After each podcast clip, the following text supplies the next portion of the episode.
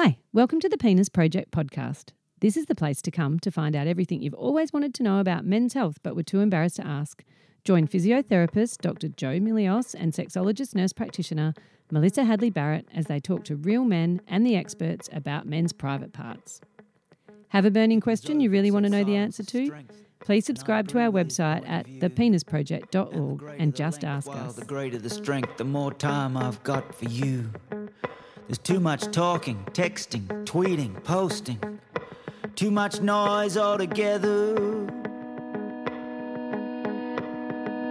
In silence is strength and peace and space. Imagine silent forever.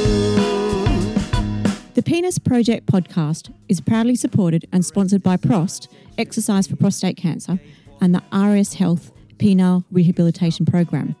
Prost is a not-for-profit charity set up by myself in 2012 that aims to help men exercise during their experience with prostate cancer. If you want to know anything more about Prost, including our online service and USB product now available, please just go to prost.com.au. The Penile Rehabilitation Program was created by Melissa at Restorative Sexual Health. This is an online program to assist turning software into hardware without leaving your home. This program was designed for people who live in areas where access to health professionals in this area is not available, or for those who are just too busy to attend consults, or even for those who just feel more comfortable learning at home with online learning and consultations online. For more information about this program, please go to www.rshealth.com.au. Prost means cheers to your health, so Prost to you. November 11th. 11 a.m., 60 seconds, kids watch on the wall. In the pub, in the tab, in the cars, we remember and wonder what should we feel. For a minute we hold... So, welcome to the Penis Project podcast. Tonight we have Russell. We're actually having take two of Russell. Dr. Joe and I tried to record him quite some time ago, but me being a technical disaster stuffed it up.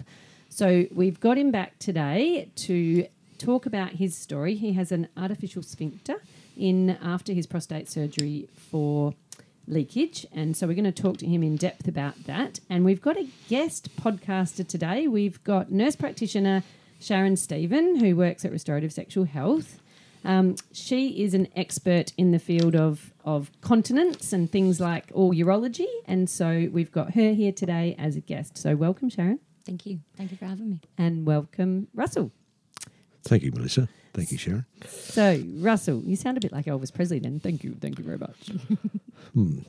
Anyway. I'm not that musical. Okay, Russell, tell us your story. Well, back in July of 2019, I decided to go and have a blood test. And at the time, I thought, well, I haven't had a PSA test for some time, so I asked the doctor to put that on the script. So off I went to have a blood test, and it came back that I had a PSA level of 11.2, and I also found out that the previous PSA test I had done was in fact 2012, so there were 7 years between the 1.7, which I had in 2012, and the 11.2 in 2019. Of course, the GP wasn't too excited about 11.2, so sent me off to a urologist who said, no, we need to sort this out. So gave me the option of having an MRI or a biopsy. Biopsy. Mm-hmm. Thank you. I elected to have the biopsy, and it came back that 6 of the 19 samples that he took had signs of cancer, and it was sent off to the lab, and it came back that I had Gleason 4-3 and a T2A rating. Right.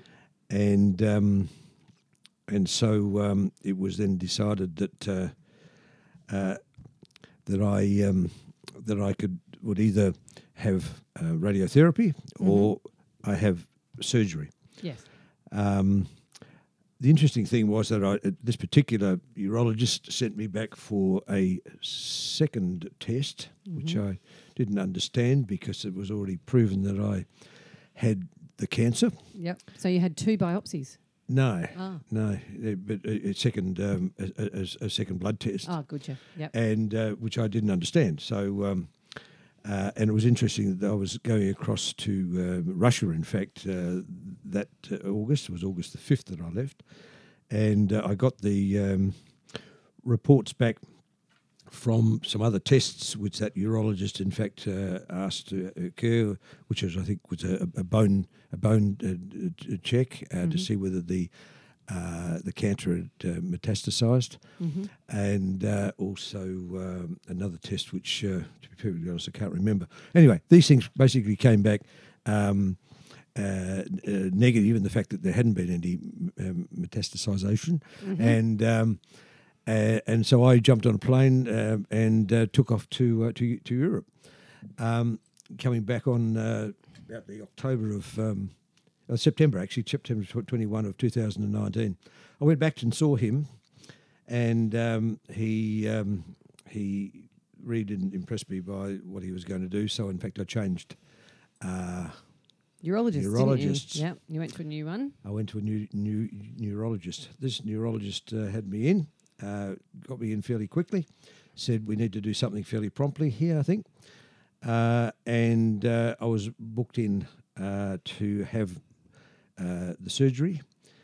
He gave me the option of having radiation or surgery. He didn't make the radiation sound that terribly appealing. Maybe because he's a surgeon, I'm not sure. Maybe. But I won't be cynical about that. So anyway, it was decided that I'll have the surgery, and the surgery was going to occur on the 3rd of December 2019. He suggested that I lose some weight, not that I was terribly fat, but I'd just come back from Europe. I had a little bit of extra weight I was carrying. I remember that. You had quite a bit of extra tummy bread, Russian bread, I reckon. I was going to say all Russian, that food, a little bit of vodka alcohol and stuff there was. I was about probably 87 or 88 kilos. And he sent me down to see Melissa.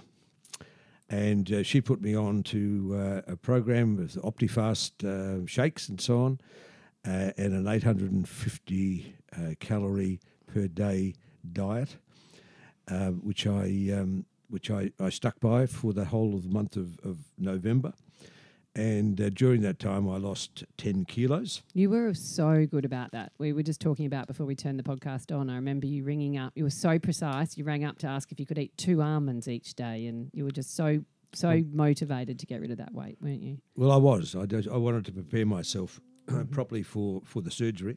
And were you explained why losing the weight was important for the outcome of the surgery? Well, he had 3 comments to make. He said, by losing weight, you lose your fat around your guts, so therefore the operation will be a lot easier for me. Yes. I'll be able to find things a lot easier. Yeah. He said, your recovery will be a lot faster, and to be perfectly honest, you'll love me after that just because you've lost the weight. Yes. So there was a sort of a 3-pronged comment. And the other side of that is that less fat is better for fighting cancer. So, right. Yeah. Yeah, absolutely, but also for the continence as well. Mm. Yeah. So how does extra weight on your belly affect your continence, Sharon? Well, when you bend and things, it puts more pressure on your pelvic floor, and your intra-abdominal pressure increases, which puts more pressure on your bladder, which means more leakage. Great. Okay. So I have to agree with that absolutely, and I'll comment on a little bit later if I can, Sharon. Absolutely. But also during that month of November of 2019, I went to the physios, a physio. And the aim of the game, of course, was to strengthen my pelvic floor. It wasn't with Joe. It was another physio in Rockingham, in fact, because I live in Mandurah. It was a lot closer. But I did that with the view of strengthening my pelvic floor, as I was told that would in fact assist my control of incontinence. Yes. So on the 3rd of December 2019, I had the prostatectomy by robotics. Yes. At Hollywood Hospital.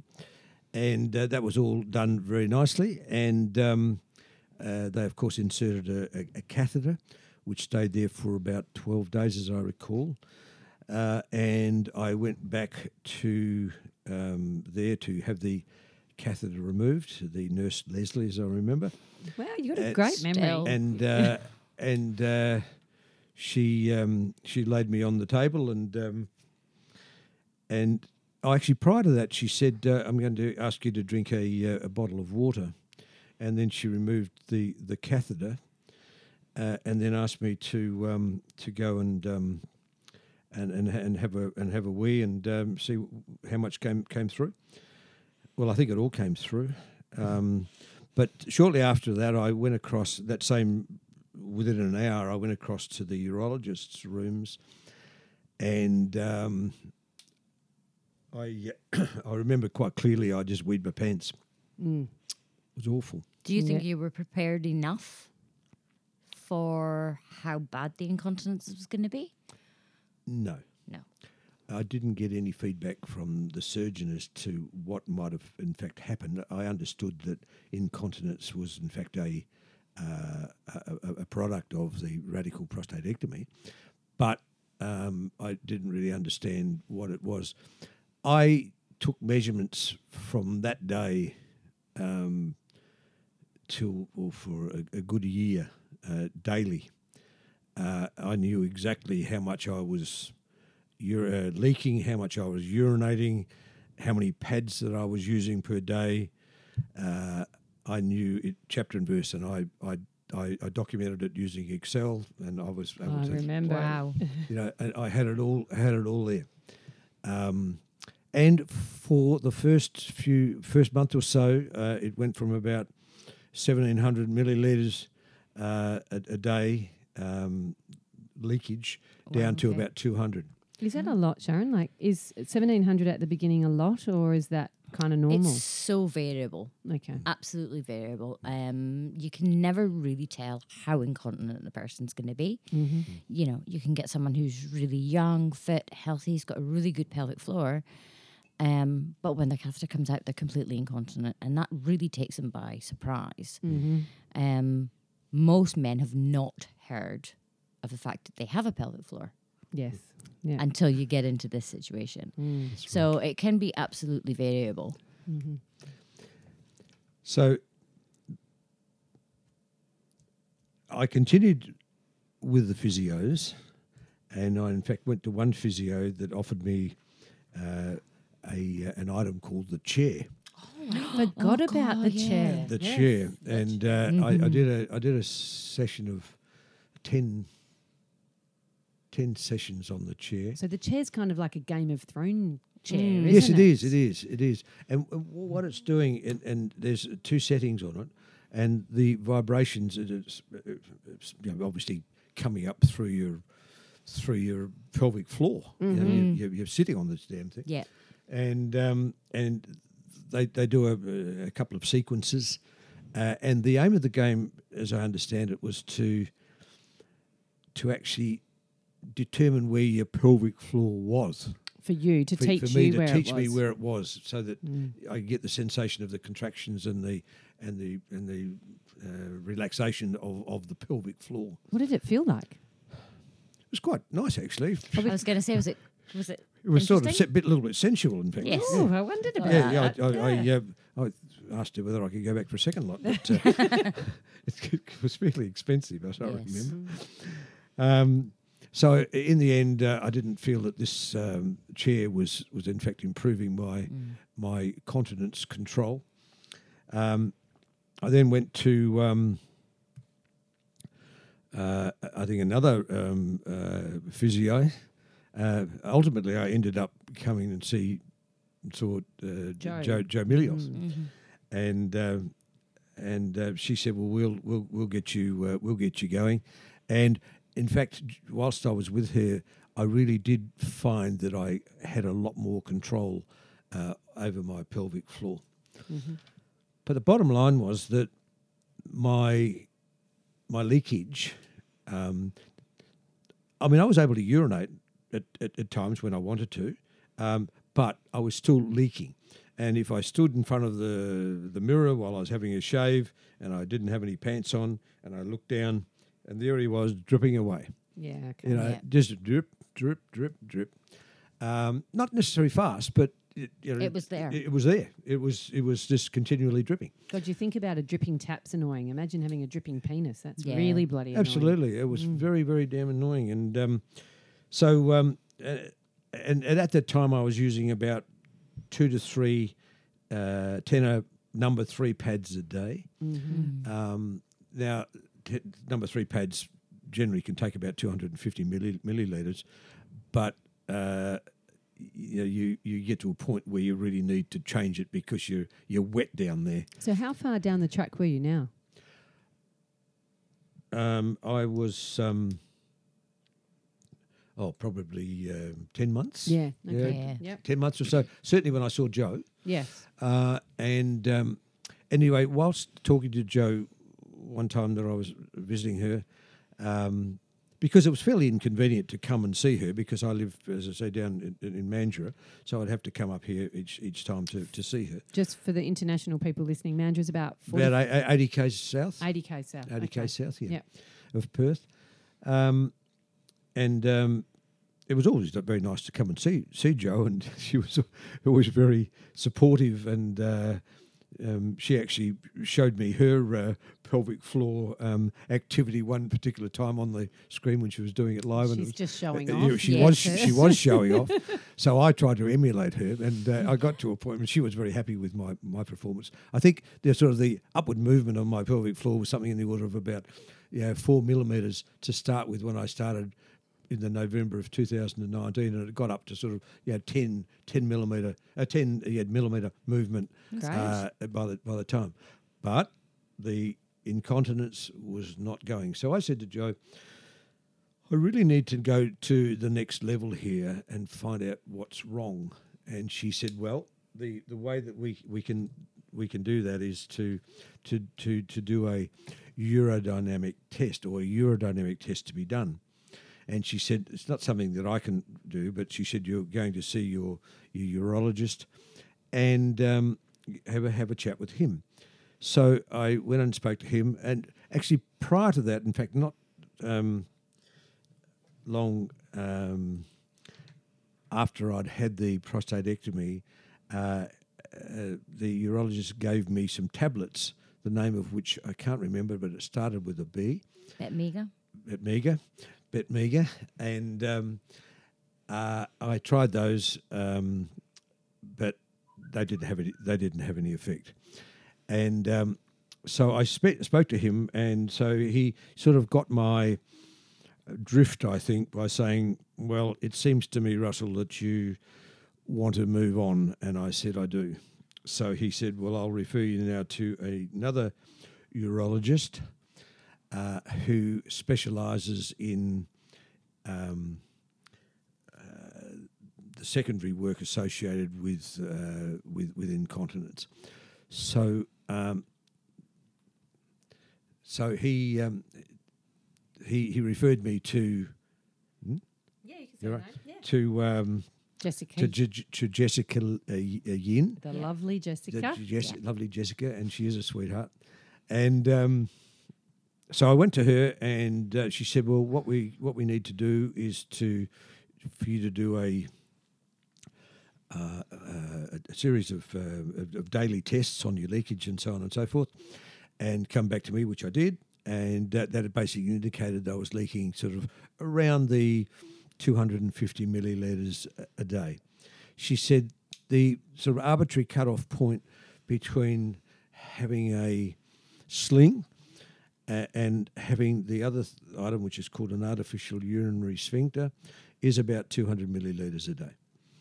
She said, in my opinion, if after we do the urodynamic test, that's my recommendation, that we'll do an AUS. So I did a bit of research on what an AUS was all about, and then I went in to have the test done, and I had the test done on the 15th of November, 2020, mm-hmm. which is not long, but just short of 12 months after the prostatectomy. But it was interesting that prior to that urodynamic test, I'd visited Melissa, and I had noticed that I had some unusual testicle shape. Okay. I forgot about this. Some unusual testicle shape. Okay. In fact, one of my testicles was like a peanut. Yes, I remember that now. And so Jessica said, well, you'll need to drop your pants, which I did. And she had a little feel around, and she said, well, I really think that we need to do something about that. So the question was put to my urologist, and his comment was that it's not uncommon for cysts to appear on testicles after a prostatectomy. Now, I'd never read anything about that, and I still to this date haven't, but the bottom line was that I had cysts on my two testicles. So during the urodynamic test, when I was watching the inside of my bladder on the screen being done by Dr. Yin, who was also looking for possible cancers of the bladder, which there weren't any, I said to her, if you're going to put this artificial urinary sphincter in my scrotum, I think you really probably need to make some additional space because I've got cysts on my testicles. So she said, well, in that case, we better, in fact, have this prior surgery. I'm just thinking you're having a look. Yes, but your testicles are kind of like Snoopy testicles, aren't they? You've got peanuts in there. No, they're good. I'm just joking. Yeah, tell me. So what did she do to them? The that's you know Snoopy the dog, and he had peanuts? No, I don't actually. Okay. No. It's a cartoon. It's a yeah, I know Snoopy the cartoon. Snoopy and peanuts. Yeah. It's the bird thing, isn't it? Yeah. But I thought you were suggesting my testicles were like peanuts. I was because anyway, doesn't matter.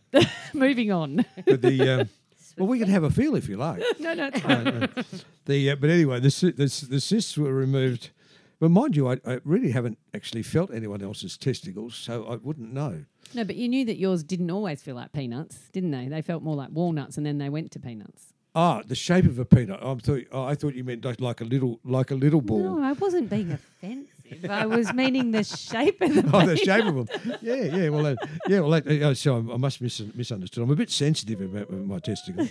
As most men are. Yeah. Mm.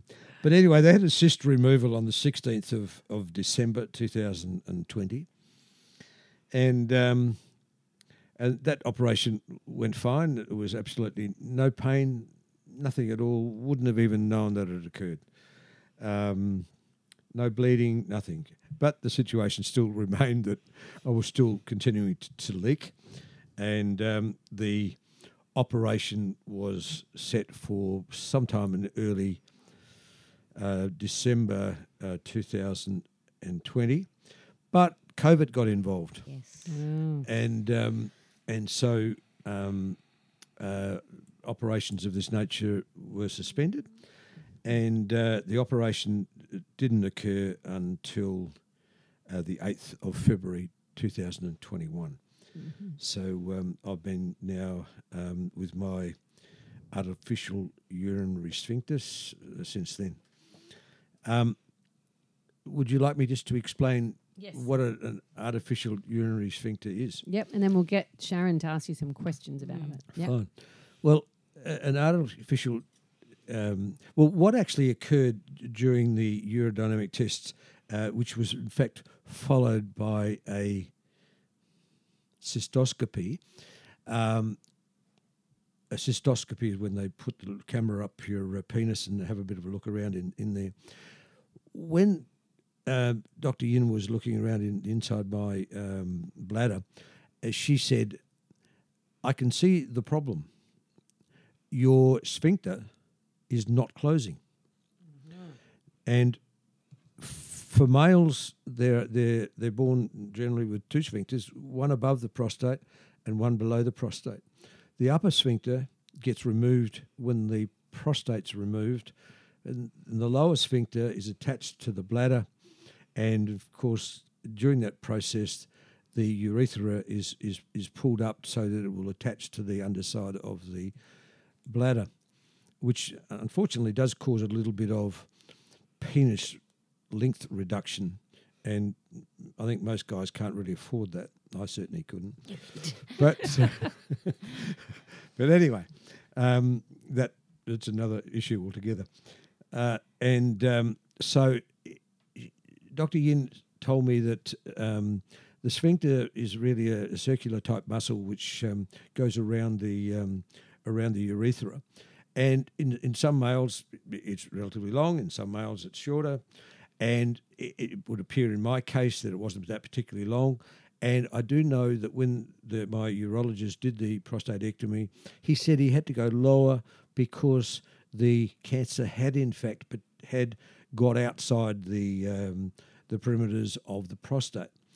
So it would appear that my lower sphincter was compromised, and that's the reason that it wasn't closing. And as Dr. Yin said, it didn't matter how much pelvic floor strengthening I did, that my sphincter would never close. No, it's completely physical at that point. Yeah. So that was the other reason why I needed to go down this AUS. Fortunately, I have a friend who was a member of my bridge club, and he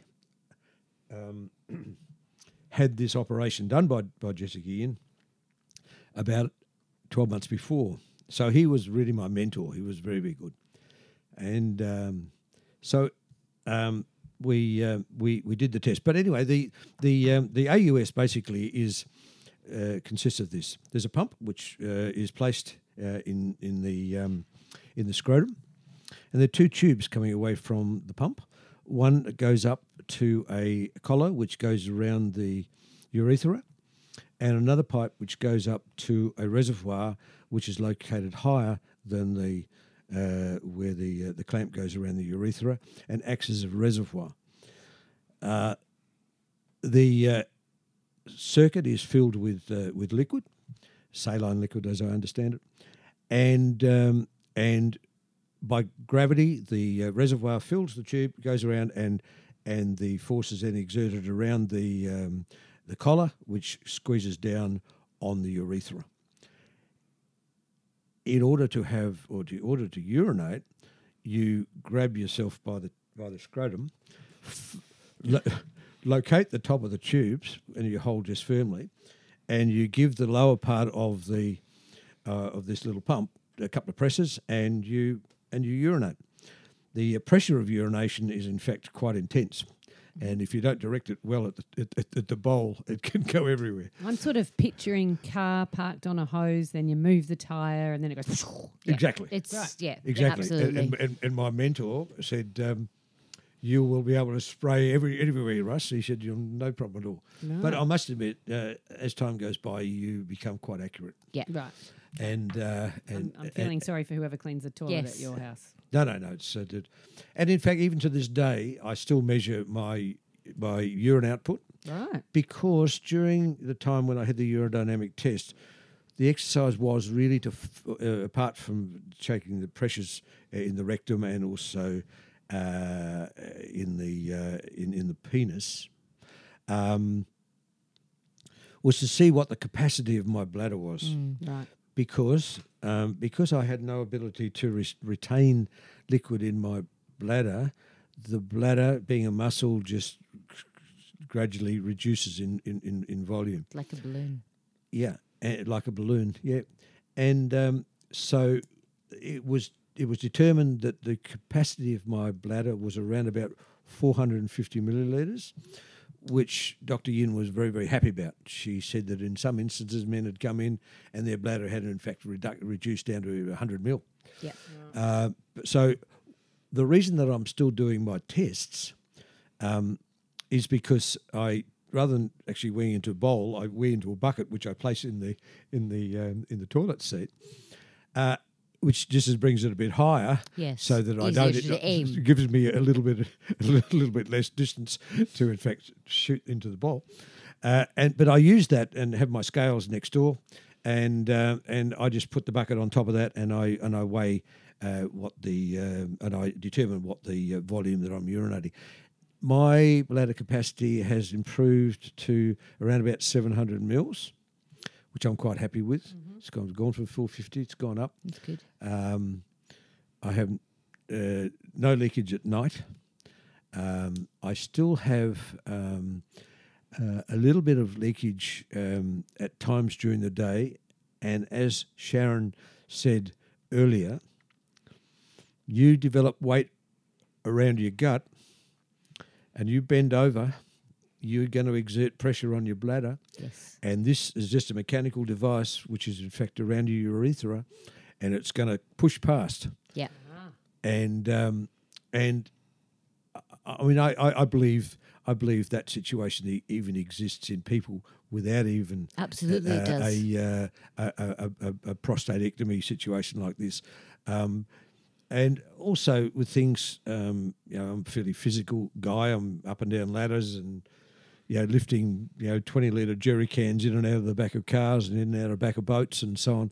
And each of those movements, sometimes you can feel a slight little ejection yes. of urine as you do it. Mm-hmm. So I continue to wear a pad, just a number one pad, but I use...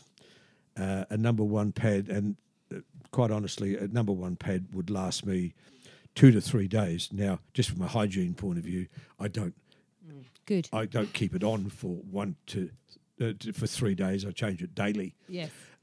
But it also depends too on things like the afternoon. You tend to become a little more tired, and that has the potential to cause a bit of leakage. But my leakage now would be, and again, I measure this so I know, anywhere between 10 actually 5 and about 20 mil a day, depending on what I do. Oh, that's a big difference. That's nothing. That's real nothing. And as Jessica Yin said, Russell, you will have urine in your urethra, in your penis, even when you shake it yes. hard and long, you'll still get a drip coming out the bottom of it, and this comes out. But I wear a pad just purely and simply, just in case of an emergency. Last thing I want to do is have a wet patch in front exactly. of my trousers. It's all for confidence yeah. as well, isn't yeah. it? It gives yeah. you that confidence yeah, to be able to be more, active and be more normal, I suppose. Yeah, it does. And particularly, sometimes, playing bridge and that sort of stuff, you might be sitting down for, yes. Several hours and you don't get up. Mm. And you might be moving from table to table, but, you need to be able to hold on. And I can do that without any worry at all. Yeah, that's good. Yeah. I mean, it's good that you've managed to increase your bladder capacity, yep. definitely. I probably wouldn't go much further than you have. 700, 750 is a good normal. It's a good normal? Well, not normal, but, What would a good normal be, Sharon? Look, they reckon that, around 250, your bladder gives off sign of little warning signs that, it's filling up. Right. But we tend to not even recognise them. Yes. We don't even think about it. And once the bladder, gets about 350, then it starts to go, hey, I'm filling up. You might need to think about, and we generally, if we're busy, kind of just don't even yes. recognise that. Sure. So, and sometimes it can be not until you're really full that you suddenly realise, oh, I need to go for a wee. Now, that's all right if you have no problems. But, as you said... If you're full, you've got a little bit of weight around your tummy, and you're bending or anything like that, then you are going to leak. Well, it's interesting you say that because this 700 odd that I've managed to achieve is only, and it's only ever been after a night of sleep. Yes. And right. So if I go to bed say at 10 o'clock and I wake up at 7 o'clock, and then I go to the toilet. That is the only time that I would get that higher figure. Yeah, and that's fine. Because during the day, because people ask me, do I still get the same? Do I get a sensation of wanting to go to? Just written that question down. Yeah, a sensation of wanting to go. Yes. To have a wee. Yeah. And the answer is absolutely yes. Yeah, absolutely yes. That sensation is caused by the bladder expanding, because your bladder is basically a storage device. Yes. Mm. So it's that expansion of the volume of fluid that's in your bladder that sends the signals up your spinal cord into your brain. And I'd be going to the toilet basically when I'm about 250 mil. That's when it's telling me to go. Yeah. Mm-hmm. And when I did speak to Dr. Yin there at one stage, she said, how often do you go to the toilet, Russell? For another week, I said, probably about a couple of times a day. She said, well, that's a bit unusual. I go about 6. Yeah, 6 to 8's normal. 6 to 8's normal. So I had to have a bit of a rethink about that. And probably I do go that many times, and I certainly go that many times now. Yes. Because and it's interesting that prior to having this test done back in July of 2019, I had absolutely no symptoms at all. I didn't have any problem urinating. I was able to stop mid urination, during the process, which I'm told is not the particularly good practice, but you're able to do that. I was able to do that. I had no pain. I didn't have regular visits to the toilet like I know a lot of guys have. So mine was completely symptomless. Yes. It was just purely and simply I had the PSA test done and it was abnormal. And that's how you want it. You don't want to be waiting until you have symptoms before you seek medical help. And why is that, Sharon? Why is it better to just get your PSA checked regularly than it is to wait? Because once you get symptoms, it's too late? Can be. Absolutely can be. You know, there's that school of thought with men who are, have less medical knowledge, if you want to put it that way, that, as you get older, your stream kind of tails off. You can sometimes dribble a little bit. You're up and down to the toilet a lot during the night. Now, that in itself does not point to prostate cancer. That points to an enlarged prostate, which is a natural phenomenon that happens with men as they grow older. So it doesn't always correlate. So definitely regular testing is the way to go. Yeah. And to leave it a little bit less than 7 years. 7 years that I did. And that was purely and simply complacency, I think, and maybe just a bit of ignorance. I really didn't have any issues. And when other guys told me about they go through their PSA tests, I said, well, I don't have any problems. So I was a little bit complacent there. But then you would hope that your GP had the knowledge to say, hey, suddenly, no. I changed GP as a result. Oh, look, yes. That's a really good point, I think, because I think that, men should be getting tested once a year after the age of 50, and leaving it for 7 years is kind of understandable if you're a person who switches GPs, but if you've been going to the same one all the time, they really should have been testing that more. I was most disenchanted by that. I really was. In defence of the GPs, the sort of parameters that the Urological Society and the Prostate Cancer Society and Foundation, etc., have got this set of protocols, but then the General Medical Council that do with the GPs, and the Royal College of GPs, have something different. There's something different. So unless you're in the know, you kind of just go by what your GP's telling you. Yeah, and you do also go by the GPs go by the Royal College of GPs. Of course they do. And if anyone at the Royal College of GPs is listening, I really ask you to maybe have a look at the guidelines and see how they go in comparison with the urological guidelines. 100%, because age is not always a predictor. No. And can I ask you a question, Russell? The pump in your testicles, is it annoying? Like if you wear, your Elvis Presley tight jeans, is your pump squidging around in there annoying you, or you don't really know? Like does it change the way, the sort of jocks you wear, the sort of pants you wear, anything like that? Not at all. Okay. Not at all. In fact, I did bring the pump in with me. Yes. This is not the one that I have in my scrotum. This is one that Oh, I don't mean your penis pump. I mean your pump in your scrotum. Does that annoy you? Yeah, I've got one here. Have you? Okay. Oh, you bought another one, like an example pump in with you. Ah, it's a shame that we're not... visual. Oh, okay. Wait a minute. We've got a bit of shuffling going on around here for you podcast listeners. I feel like I'm on the radio and I'm explaining something. And, oh, they've... Yeah. So Russell has an amazing little key ring that and has so does Sharon. Pump. Sharon does too.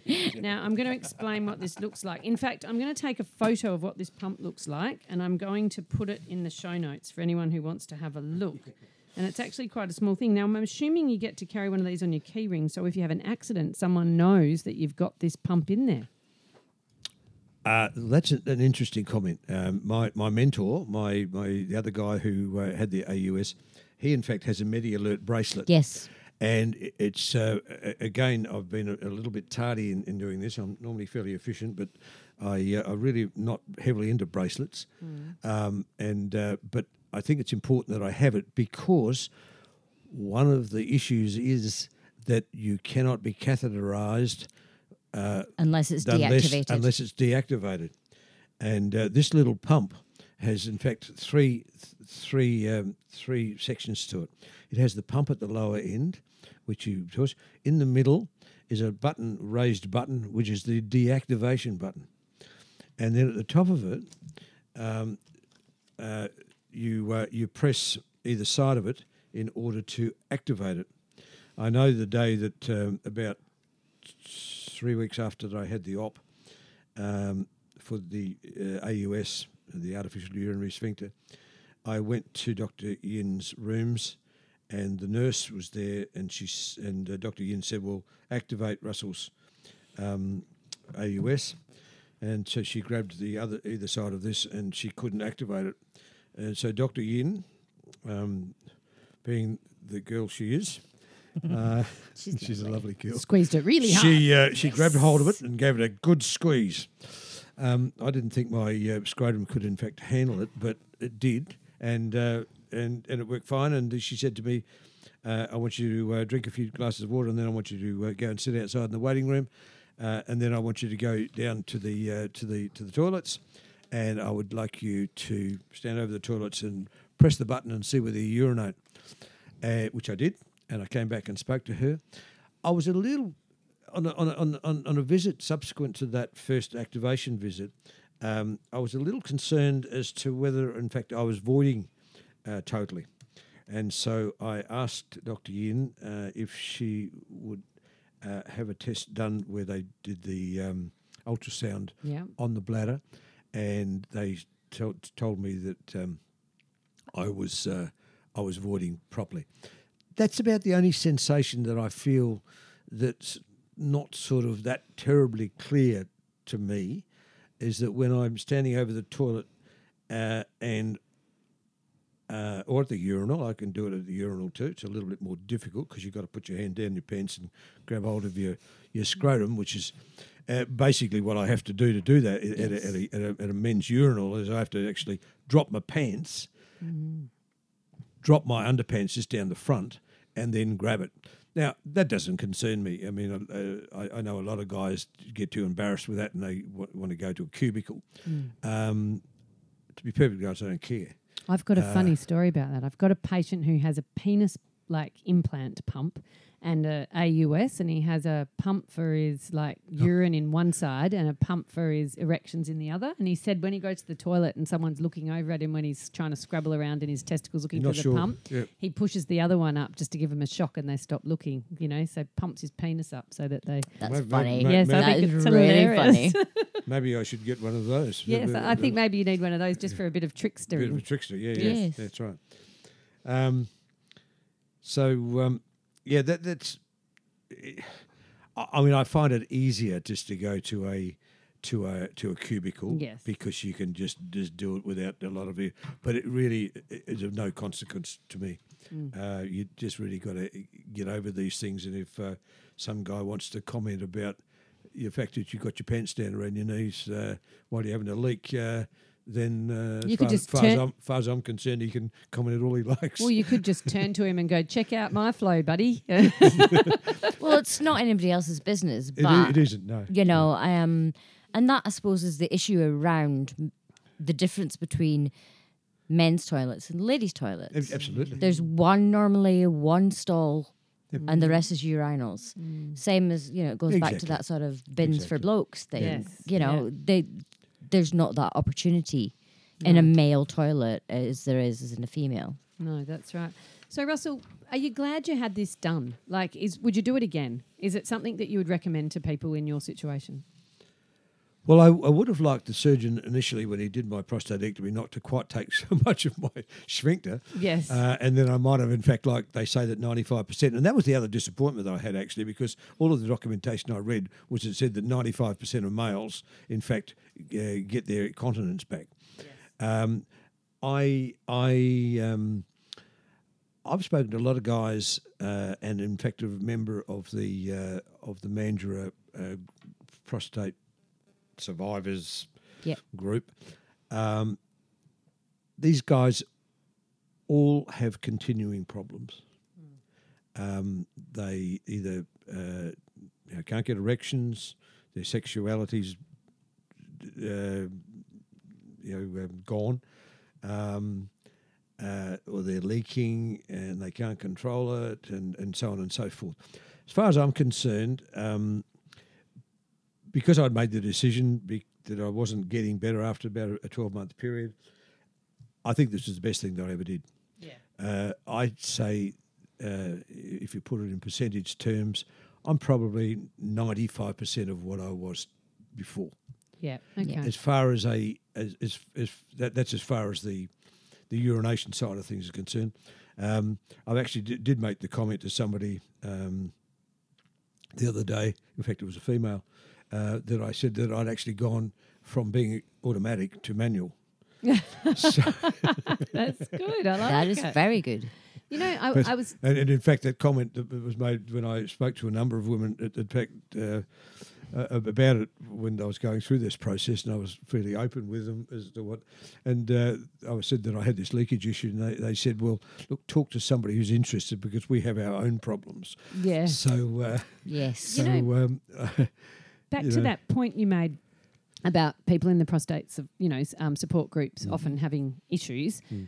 I think that's true, but what I do think is I think it's a biased viewpoint, because I think that the guys who go along through the whole process and they're good, you know, they get their sexual function back, because we definitely see that, and they're dry and they do really well. They don't feel the need to go to a support group. No. So you end up with people in the support group, which I think are the most brilliant things, those PSA very good support groups, but you do end up with people in them that all have some sort of issue, because that's why they're going to the support group. So I think if you only think about the people in those groups, it would be very easy to get an impression that most people ended up with a long-term problem. 100% agree with that. You know, your prostate cancer support groups tend to be those either newly diagnosed who are looking for information, etc. Once men have had their surgery and they become dry and they get their erection function, why would they go? Mm. I wish they would, though, so that I agree. Other people could see 100%. I agree. Mm. But there's that fact that, you know, they want to get their prostate removed, get back to normal and get on with their lives, and they don't want to keep revisiting that by going to a support group, which is unfortunate, because I do think men need to see the good side of things as well. Yeah, they do, which, But you're happy anyway that you got it done, Russell. Oh, absolutely. And your quality of life now is good. Oh, it's first class, yeah. The I can carry on normal activities without any issue at all. And what about your, just before we wrap up, your PSA, what is that like? Still undetectable? I think the last one I had was in May. When I saw the urologist, and that was 0 or less than 0.2. Yeah. So that was fine. He then sent me back to my my GP and said, I've had enough of you, so that you can go away for a while. If there's any other issues, well then come back to me. I would say that one of the things about the AUS is that the the cost of the actual AUS device is very high.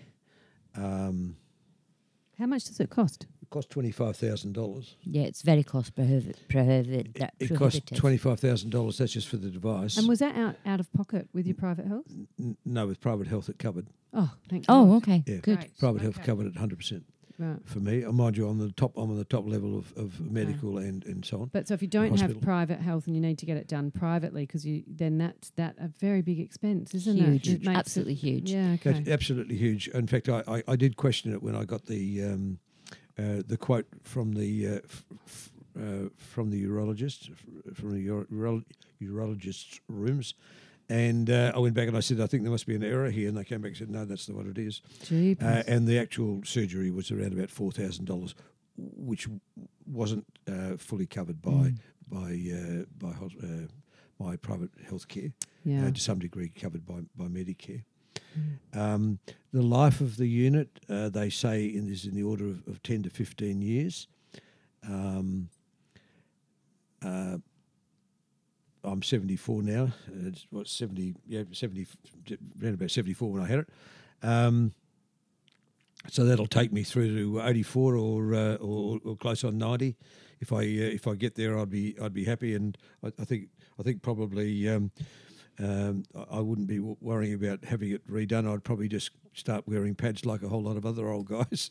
Yeah, well, at that cost, you know. Exactly, yeah, it is really expensive. But they were for the three components, and it doesn't necessarily follow that all three components need to be replaced. No. So they can replace them individually, because they're effectively three operations. Yes, okay. All happening at the same time. Mm. Yeah. But, and you've got that period of when you go and have it fitted, it's not actually activated for some weeks later. No, that's right. But so you still have to get used to, wearing a pad even though you've got these surgical incisions. Yeah. Right. Can I ask you a question, Sharon?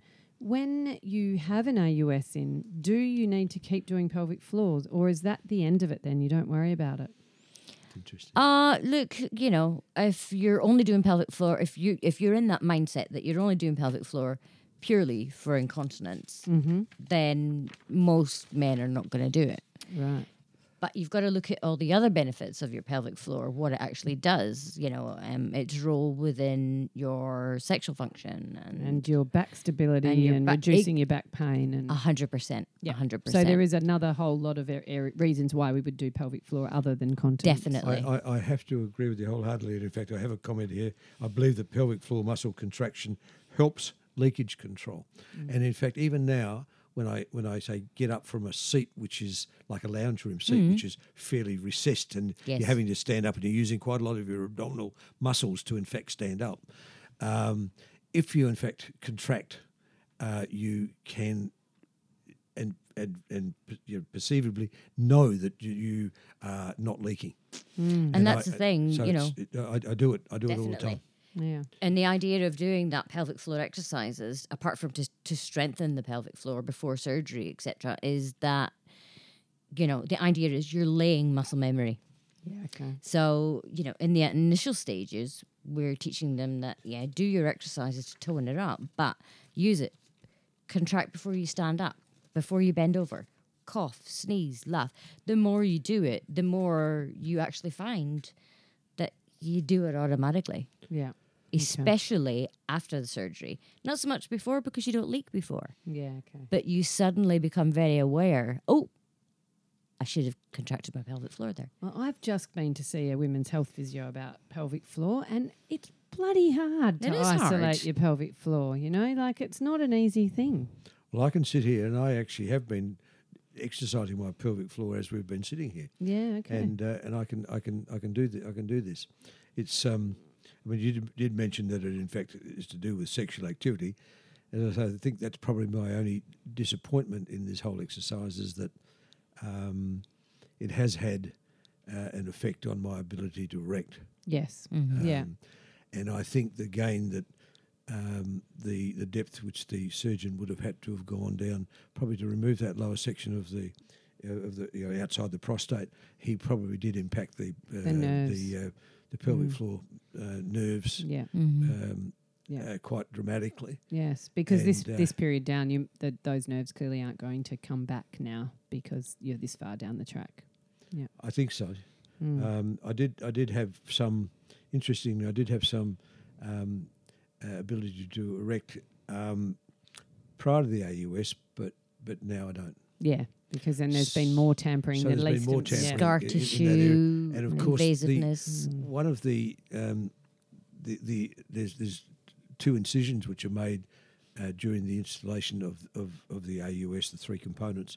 One is an abdominal insertion where they in fact put in the reservoir, and then there's an entry in between the scrotum and the rectum, where they in fact cut the perineum. Yeah, yeah. Not a word I remember. And they cut right through that area. Now that is the pelvic floor, isn't it? Yes. Is it? Yes. Yeah. So but I think that's a fairly small price to pay it. I mean, at 74, my days of child rearing and so on are all gone. And I was in fact told by the surgeon at the time that I was going to have a vasectomy anyway as a result of this. So that was probably gone. But, as I say, that really is probably my only disappointment with this AU or the whole process or where I am currently. Yeah. You know. Mm, It's just a man thing. Yeah, I totally get that. Oh, this whole thing's a man thing. No, I think that whole social thing of women expect to be incontinent following childbirth and as we get older, which is not necessarily, it doesn't have to be true. No. But it's kind of how we're conditioned, so it doesn't become a shock to us. No. But men don't. It's just not something that is in that man. It was funny you read about these things and it says 95% of you, and I'll think, well, I'm a normal guy. I'll get over this, no problem. Yeah, and I didn't, and that in itself was a bit of a disappointment. But I must admit, I haven't at any stage gone into a state of depression. Disappointment, but not depression. There is a difference. So, big time. Huge. So I think we need to wrap it up now. So thank you so much. Is there anything either of you would like to say as an ending, or have we wrapped it up? Well, there was one thing that you did ask me about whether... Oh, I forgot to ask you the most important thing. This is a question that Melissa was going to ask me. I did tell her a while ago on take one that when I went to the toilet... The poo story. The poo story. When I went to the number 2 toilets, that what I really needed to do was to activate my AUS in order to urinate, because then in fact allowed me to poo more easily. Yes. And she was a bit surprised about that. I was very surprised. So I said to her, well, next time you go to number 2s, you see whether you urinate at the same time. Because I'm sure girls do it as well. And we do. We do. And absolutely. We do. So that means, if you try and do a poo but you don't activate your AUS, you can't do it? Well, I think what actually happens is that the bladder the bladder being a muscle then tries to exert pressure on the urethra. And it's closed. And in fact, I try to force past the clamp. Yes. Right. And therefore, I don't want to do that because all it does is stress the system, and I don't want to stress the system. So you got to undo your clamp and then do your poo. Exactly. Excellent. Right. And do people get taught that, Sharon, or is that just something that you have to figure out for yourself? It's not something I've thought about before, but it's definitely something I will. It was nothing that was told to me. No, I don't think it's in the general kind of... I don't remember ever thinking of it or hearing it until you said it to me, and since then I'm like, yeah, you're right. It makes sense. Wee and poo at the same time. They do. Yeah, they cool. Do.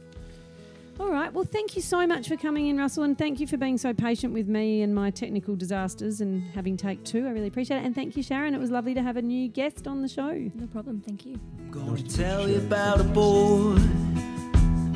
Lives inside me. It's been there all of my life. Hi, this is Dr. Joe. Thank you so much for listening to our podcast. We're getting so many emails, so many questions, and so much feedback. And Melissa and I are absolutely thrilled about this. What we'd really love you to do, though, is to share our podcast with anyone you think might benefit including any man in your life. Simply download using your favourite podcast app or subscribe to thepenisproject.org. You'll get a weekly email and new releases, and this helps our podcast get more people. And if you write a review and subscribe as well, well, we'll get known more widely across the globe. Meanwhile, let's keep the conversation going. Just a mystery to me. I've got a boy of my own now. It fills me with pride to see him growing so fast into a man.